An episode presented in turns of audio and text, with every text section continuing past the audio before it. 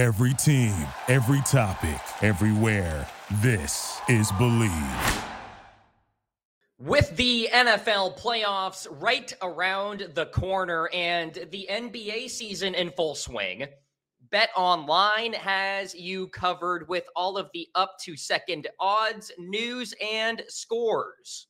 With additional odds, lines, trends, and info on both desktop and mobile, you can access the world's best wagering information anytime.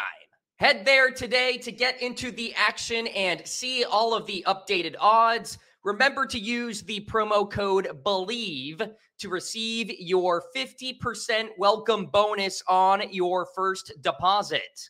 BetOnline where the game starts. Welcome into Bleav Me right here on Stadium TV. Cam Rogers coming at you. I've got Kasey Hudson and Brandon Lang alongside as we unpack what is going to be a very exciting super wild card weekend. We've got storylines galore. And of course, we will give our outright selections for Super Bowl 58. Kasey coming off a 5 1 and 1 weekend. Nice job there. Let's go. Thanks so much. I feel really good about it. Didn't want to put it in. I think Brandon's already tired of my face, but um, before I get too cocky here, let's get through another good show. Brandon, tough one so with the national championship. We can touch on that quickly, sir, if you want to. I'm not tired of her face. I'm not. I'm just, you know, I just, I just hate when officials, you know, officials have a hand in what happens in a football game. That's it. And holding can be called on every play in college and pro football. Simple as that. You can watch the line and, and decide, eh, maybe, eh, maybe, eh, maybe.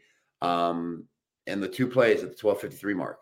You know, Washington's defense got six straight stops, 1252 to go in the game, first and 10 on 33, 2013 game, second plate, second and nine, 35 yard pass down to the Michigan 30. Questionable hold call. Was it? Many say not. Social media, many say not. Throw the flag, second and 21, punt. First play for Michigan, 40 yard pass to the tight end. Was there a hold? Absolutely. Grabbing the jersey right in front of the ref. No call. Those two pivotal plays in that situation at that time, game changer. 2020, nine minutes to go in the game. Would have loved to see that play out. Now Michigan comes out a little more tight. Now let's see if they can put together a championship drive when they've been stopped six times in a row. We're never going to get to see that because officials, once again, both on the NFL level and the college level, look at the NFL. Look what happened to Dallas. Look what happened to the Chiefs Green Bay with the pass interference penalty by the, the Chiefs didn't get it. Uh, that would have changed that. You, you see it across the board that officials aren't held accountable to a certain degree. They just they just there's been bad officiating all the way across, especially at critical times, and it's just a shame that Washington getting gashed early the way they did and to settle in and get six straight stops. And people will see a 34 13 final and think the game was a blowout. Far from it. And it's just frustrating because Michael Penix Jr., as good as he has been all year long, was absolute garbage. That's all you can say. Missed guys all night long. His head coach said we had plays to be made. We just didn't make them. Not nice way of protecting your quarterback. There were plays to be made all night long. My quarterback just didn't make them. Penix was bad. And when you shove it all in with the number one pass offense in college football and your quarterback plays like garbage and you're still down seven with 12 minutes to go, it just goes to show you how good their defense played. And they're not going to get credit for it because people are going to see a 34 13 final. So it is what it is. Like I, am glad I don't have to talk about Jim Harbaugh anymore because I can't stand him. He's We're done. Cheater.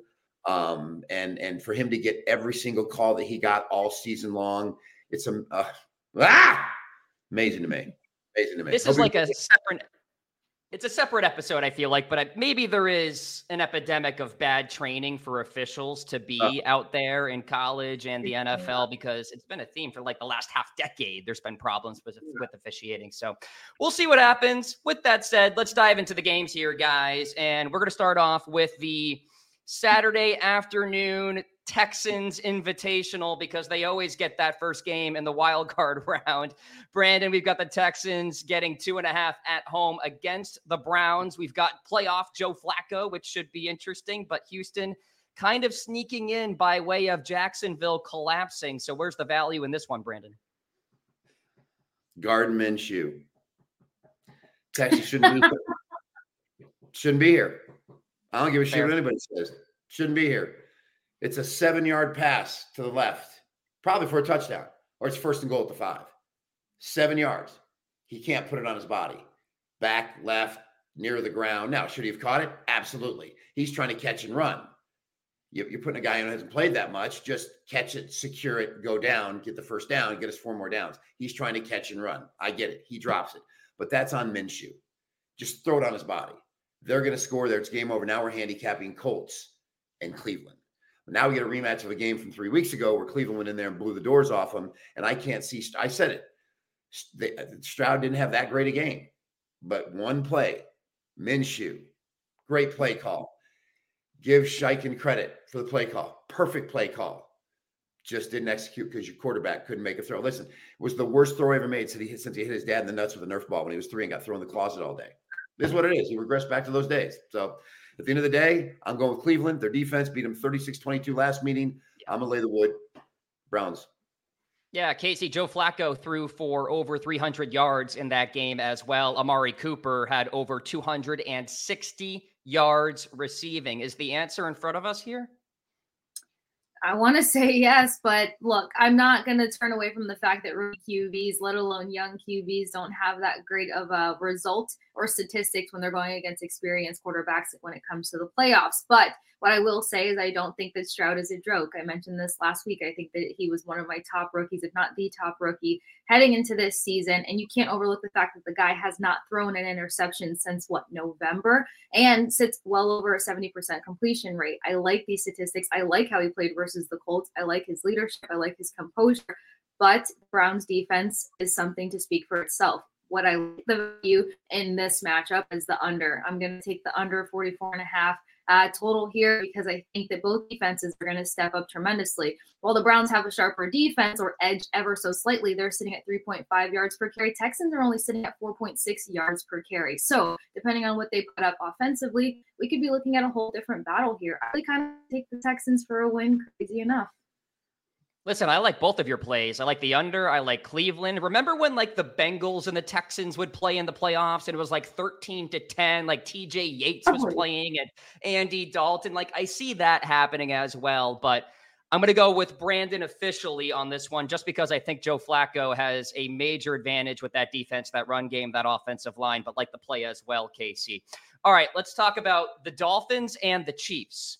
We've got question marks galore with both teams, Kasey. We're talking about 10 degrees. We've got a Miami team on the road in Arrowhead. But by the way, the Chiefs have not looked like world beaters at all this year, Kasey. So you got the Chiefs laying four at home. Where's the value? Uh, yeah, this is probably the matchup I'm least looking forward to. Um, neutral ground didn't do it for the Dolphins, and when they were playing uh, against each other in Germany, that's kind of where I was riding high with uh, my numbers and my cash ins, and then they disappointed me tremendously. But what I cannot shake mentally right now is how you barely beat the Chargers. Uh, mm But you said it, the Chiefs have just kind of been this fracture of a team the last six weeks. You don't know what to expect from them. But when it comes down to being realistic here, some of the biggest ways to beat the Chiefs is by going crazy in the pass rush. They're down to their top pass rushers, that being the Miami Dolphins. They're still pretty fractured on their defense. Um, they barely put up, they only put up 14 points the other week. So looking at these numbers, looking at the fact that they won't be able to really compete defensively, going to the cold, not the best road numbers there. I have to kind of slide with the Chiefs here. I do see it being a closer game though than anticipated because the Chiefs are going to chief at this point. Yeah, Brandon, it's chalky at minus four, but the Dolphins are three and seven against the number when facing teams with a winning record. I'll say it again. When I sat there on Monday night and watched Vic Fangio and that Dolphin defense give up back to back touchdown drives against the Tennessee Titans, I said to myself, they're done. I said, the Dolphins are done. They're absolutely done. Um, Mike McDaniel respects Vic Fangio too much to take control of situations. The first drive from Levis, there was not one blitz. When they're up 14, cut it to seven. They go three and out, they punt. Second drive by Levis, no blitz again, where McDaniel has to get on the headset and say, Listen, I want you to bring the house. I want you to speed up this rookie. We're coming after him. Let's go. Didn't. Went right down and scored again. They lose the football game. Next week, they beat the Jets 30 nothing. I get it. Dallas gives them the game with the fumble on the first possession and could never recover those seven points. And then, of course, what happened? Go up to Baltimore, get blown out, and now come back home and lose to Buffalo. They're done. They're absolutely done. And as much as I hate the Chiefs, as much as I hate Andy Reid, as much as I hate these fucking State Farm commercials, seriously, I hate the Chiefs more than I hate last night's game. They're the right side because I literally just can't see Miami rallying after blowing the division, now having to go on the road in this weather, banged up. I just I just don't see it. You have to take Kansas City and force Miami to show you that they can go on the road and play a competitive football game against a winning football team, blown out at Philly, blown out at Buffalo, uh, blown out at the Ravens. Until they show you, you can't trust them. Lay it with the Chiefs. Yeah, when I feel like not laughing, I watch those State Farm commercials and The Office. Both things are not funny to me. We're all on the Chiefs. Like we need never seen The Office. Like we need to see Andy Reid reaching for fries and nuggets and nuggets. Like he hadn't missed a buffet since Christ came back two thousand years ago. Chiefs minus the four, all three of us. All right, let's talk about the Steelers and the Bills. The Bills, all of a sudden, number two seed in the AFC. KC laying a 10 number against a third string quarterback in Mason Rudolph. We're talking about no TJ Watt in this one for Pittsburgh. 30 miles per hour winds are expected. Bills are on a five game win streak. Where's the play? I hate to be that person that's like, no TJ Watt, full destruction. So I'll do a small little mm. highlight. Mason Rudolph has stepped up tremendously. He didn't have a great um, numbers or reputation or conversation surrounding his name heading into this season, but you're talking about a guy that's now averaging 27 points per game.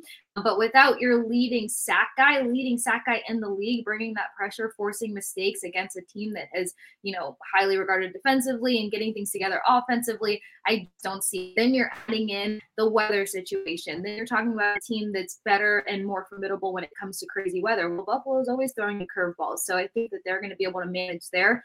The bigger aspect here for me is going to be the Bills money line. Uh, I don't here with anything that can potentially go down. The Bills are building and have beat the Chiefs, the Cowboys, the Dolphins. Laying 10 with the Bills has won them and, and like they've had a few blowout style games, but too crazy. So that's where I'm just kind of throwing up some question marks. But Pittsburgh has lost by more than 10 points by a number of games, and you can never know what to expect from them, especially if they're missing their leader. And you see the tone change with TJ Watt in the game. So my play here is a money line. Bankroll builder there. Bills money line against Pittsburgh. By the way, Brandon, two and six are the Bills against the number when favored by more than a touchdown. Yeah, you look at them um, down the stretch to go out to Chargers, you know, who the week before gave up 479 points to the Raiders. They were 13 half point road favorite. Probably should have lost that game outright. Came back home, a struggle against New England at home. Hmm. Um, and then go down to Miami. And if they probably don't get the punt return for a touchdown, they're probably not here. I mean, think about it. They they could not do nothing, overcome the turnovers, three huge turnovers. They needed that punt return. They probably don't win that game. And consequently, Miami's sitting at home in the cushy, warm weather, hosting the first playoff game. So it's weird how everything changes on a 96 yard punt return. I think it's too many points. I love the under. I don't think either team's going to light up the scoreboard hurt. So my, my, my play is the under. But it wouldn't surprise me if Pittsburgh covers this number. It, it wouldn't, even without TJ Watt. I just think Pittsburgh matches up well with Buffalo. So I have a little lean towards Pittsburgh plus the points, but I'll take I'll take the under all day long, especially with the inclement weather. Yeah, I'll take both of those plays, Bills money line and the under. And if you're on Pittsburgh, wait, because I think that number will shift to maybe 10 and a hook, 10 and a half, could get to 11. We shall see. But TJ Watt out for Pittsburgh. That is not good for Steelers fans. Okay. Historic rivalry here. Packers, Cowboys, this one in Dallas. It could have been the Ice Bowl if it was in Green Bay, 10 degrees out there this weekend. Dallas laying seven and a hook in this one, Brandon. Mike McCarthy, revenge game. Where's the value? Greatest stadium in the country. Took my daughter there two years ago. It's it's yeah. incredible. It's just it's just incredible. There's no other way to say it. Um, better be playing there than than in Green Bay. You know, it's funny. Everything Green Bay does well plays into the weakness of Dallas. And it's something about that division. Detroit went into Dallas I thought it was going to be a blowout. I thought Detroit had nothing to play for. And Detroit probably should have won the game outright. And then we'd also be talking about a whole different playoff scenario when they got robbed with the lineman reporting eligible. Um, I think Green Bay goes in here and covers this number. I think they're going to keep it close. I think the young defense matches up well, but more importantly, everything Green Bay does offensively plays into the hands of what Dallas's weaknesses are on defense. For that matter, Matt LaFleur in the, in the month of December and January is up is filthy. Give me the points with Green Bay. Plus the seven and a half with the Packers for Brandon Kasey. For what it's worth, the Packers are the youngest team in NFL history to make the postseason. Oh, I love that. Well, let's stick with the young. Um, look, Dallas is averaging well over 30 points per game right now. Biggest thing is how are the Packers going to slow down a quarterback that posts up 300 plus, you know, passing yards and makes it look easy. Their defense is coming into this matchup sitting 17th in the league for yards allowed, which is not too flashy, but makes a point offense can do some uh, inconspicuous things there, but they might be without Christian Watson, who, by way, was one of my top players to look out for coming into the league. So I can see this being a little high scoring. I can see the Cowboys taking a minute to get their shutdown rhythm going. So I can maybe like the total here, maybe almost over, but I think Cowboys cover the spread, um, depending on what Christian Watson's status may be. But as for the Packers slowing down the Cowboys offensively, I don't particularly sit uh, too well. I see a second half takeoff here. Yeah, I think Dallas really runs away with things in the third quarter. I like the minus the seven and a half. I'm with Kasey and Dallas. All right, let's talk about the game of the weekend, right, guys? The Rams, the Lions, the Lions laying three, Matt Stafford versus his old team, Jared Goff versus his old team, Dan Campbell in the postseason, hard knocks, all that good stuff. Kasey, where is the value in this one? Uh, high scoring um, within three. I, I, like both of these. So we're looking at the fact that I don't see both. I don't see con- consistent strings of strong defensive plays from both of these teams. Wow, that was a mouthful to piece together. Now you're talking about the Lions being without one of their red zone guys in LaPorta. Lions defense is allowing 25.6 points per, which is scary versus a healthy LA offense team. So I see a lot of points going up here, and I'm leaning with the Rams on this one. I think that they just started to take pivotal plays and build on the good, and just they faced a lot of adversity and still showed up, pulled off pretty big wins, even if they weren't explosive wins or you know dominant wins, double digit wins, what by any means. And I think this is kind of how they sneak their way into the Super Bowl a few years ago. Not saying they're going to the Super Bowl, but I'm seeing a lot of parallels to that season and where their turning point came in. So high scoring, um, like the over total here, and I like LA to take it. Yeah, Brandon, listen, you alluded to it earlier before going on air. It seems like the pros are going to be on the Rams because you can't go chalk across the board in the NFL playoffs. Where are you going here? No, it's it's a it's a matchup problem for Detroit. Um, you know, earlier this year, the Bears went in there and dominated Detroit. Jordan Love went in there, dominated Detroit. Um, the Rams have the same type of offensive scheme. Sean McVay is such in tune with Matthew Stafford right now. Um, this is a team that's won their last six of the seven of the last eight. Only loss was to the Ravens in overtime. And if you watch that game, many will say the Rams outplayed them. The Rams should have won the game outright. That's the best team in football. Detroit went into Baltimore, lost, I think it was 38 6 or something around there. Rams went in there, should have won the game outright. You're getting three and a half of the team that's that's that's on fire right now, and the most dangerous team in the NFC, and a team nobody wants to see. Much like everyone's saying about Buffalo in the AFC, nobody wants to see them right now. The Rams have mm-hmm. played quality football for quite some time right now. Veteran quarterback on the road, first playoff game, returning home, getting three and a half. It's just something you can't pass up. That Rams defense is playing well, so I'm going to take the Rams. I love it. Santa Lang, 2024, come down the chimney. Rams plus three and a half. One of these quarterbacks won a Super Bowl, the other lost a Super Bowl. Let's go with the winner in Matt Stafford. We're on the Rams plus the three and maybe worth a money line sprinkle. Okay, this is gross, guys. It's on Monday night. We've got the Eagles, we've got the Bucs. Kasey, I want to root for your team here. Bucs are getting three at home. Eagles have looked terrible over the last month. Are you going with Tampa Bay here? I'm not. I am unfortunately not going with Tampa Bay. Um, the hard part for me here is even though the Eagles didn't have this flash, you know, they beat them earlier in the season 25 to 11, whatever, whatever. There were some good things that the Bucs did do in that game, but you're going against an offense that had a lot of mental errors. That was going against a fractured, a fractured defensive line, not really getting their guys involved, trying to establish the run game, which has been the theme of this team for too many seasons now. Um, the hard part with it is that you play a Panthers team and you cannot get in the freaking red zone, and you only put up nine points versus them play calling has been an issue for this team for seasons. And I'm not blaming Dave Canales, but I'm saying he needs some time to get his feet underneath him. He needs some time to figure out the strong suits for this team. And the minute that they get a rhythm going, their go to is Mike Evans, Chris Godwin, and maybe Rachaad White um, it's not very versatile and it's not very flashy. So I think that even though the Eagles have faced a lot of woes, um, I think they probably come in with a better game plan to not beat themselves. So unfortunately, I cannot swing with the buck on this. And crazy enough, I like the over 44 total. I think it can get a little messy um, in a number of ways. Again, 25 and 11 earlier in September. The Bucs offensively has come together a little bit more, so they could potentially find the end zone. But last week just discouraged me a lot. Yeah, Brandon, listen, the market could not be any lower than it is right now with Philadelphia. So it almost seems like a trap here to tempt people into Tampa Bay. Listen, I've won a game involving Philadelphia all year long, except when they went in Dallas. So if I pick with them, they lose. I pick against them, they win. So I'm going to take them, so they'll lose. So take Philadelphia minus three, buy down to two and a half. You're good to go. Okay, there you go. That's going to wrap up Super Wild Card Weekend, and that will allow us some time now, guys, to give our official Super Bowl 58 predictions. We've got outright numbers. The 49ers, despite getting blown out by the Ravens, are the favorites at 2 to 1. Baltimore plus 330, Buffalo plus 550, Dallas 8 to 1. You've got Kansas City at 10 to 1, Philadelphia at 16 to 1. Brandon, Going down the board more, you've got Detroit at 20 to 1, but where are you going here? Hate to say it, but it's a rematch of the Monday night game.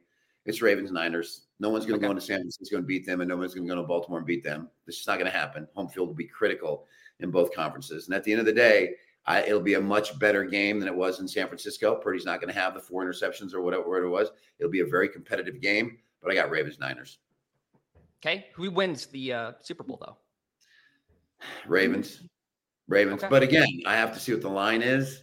Right. If the Niners are favored, the Ravens are favored. I don't know. I mean, I I I have to believe it's going to be a really, really competitive game and the line's going to be tight, one and a half, two. But I'm anxious to see what the line is. Plus 330 for the Ravens, Kasey. Where's the value in your mind? Um, so yeah, I think it's pretty obvious that it's leaning more towards the Ravens 49ers, but I would love to see Bills 49ers. Um, two pretty stout defenses going against one another. I want to see how ugly a game like that could get. Um, but depending on what you're looking at, like like Brandon said, the line, the value, where the favoritism is. Um, I would also like to look at the value being of where the totals are at, depending on how many points each team is putting up and how strong these defenses come in. The under is swinging very heavy. Um, and cashing out for people this season. So I'm going to continue to ride that underline with a lot of games until we close out the season. Tell you what, in August of 2023, I picked the 49ers 30, Buffalo 27. I am sticking with that prediction. I might as well, right? I can't deviate. Love so that. I'm going 49ers. Two to one. There you go. There we go. love to hear it. Best of luck to your bets this weekend, ladies and gentlemen. This has been Bleav Me right here on Stadium TV for Brandon Lang and Kasey Hudson. I am Cam Rogers. Enjoy the football. We'll talk to you next week. Thank you for listening to Bleav. You can show support to your host by subscribing to the show and giving us a five star rating on your preferred platform. Check us out at Bleav.com and search for B L E A V on YouTube.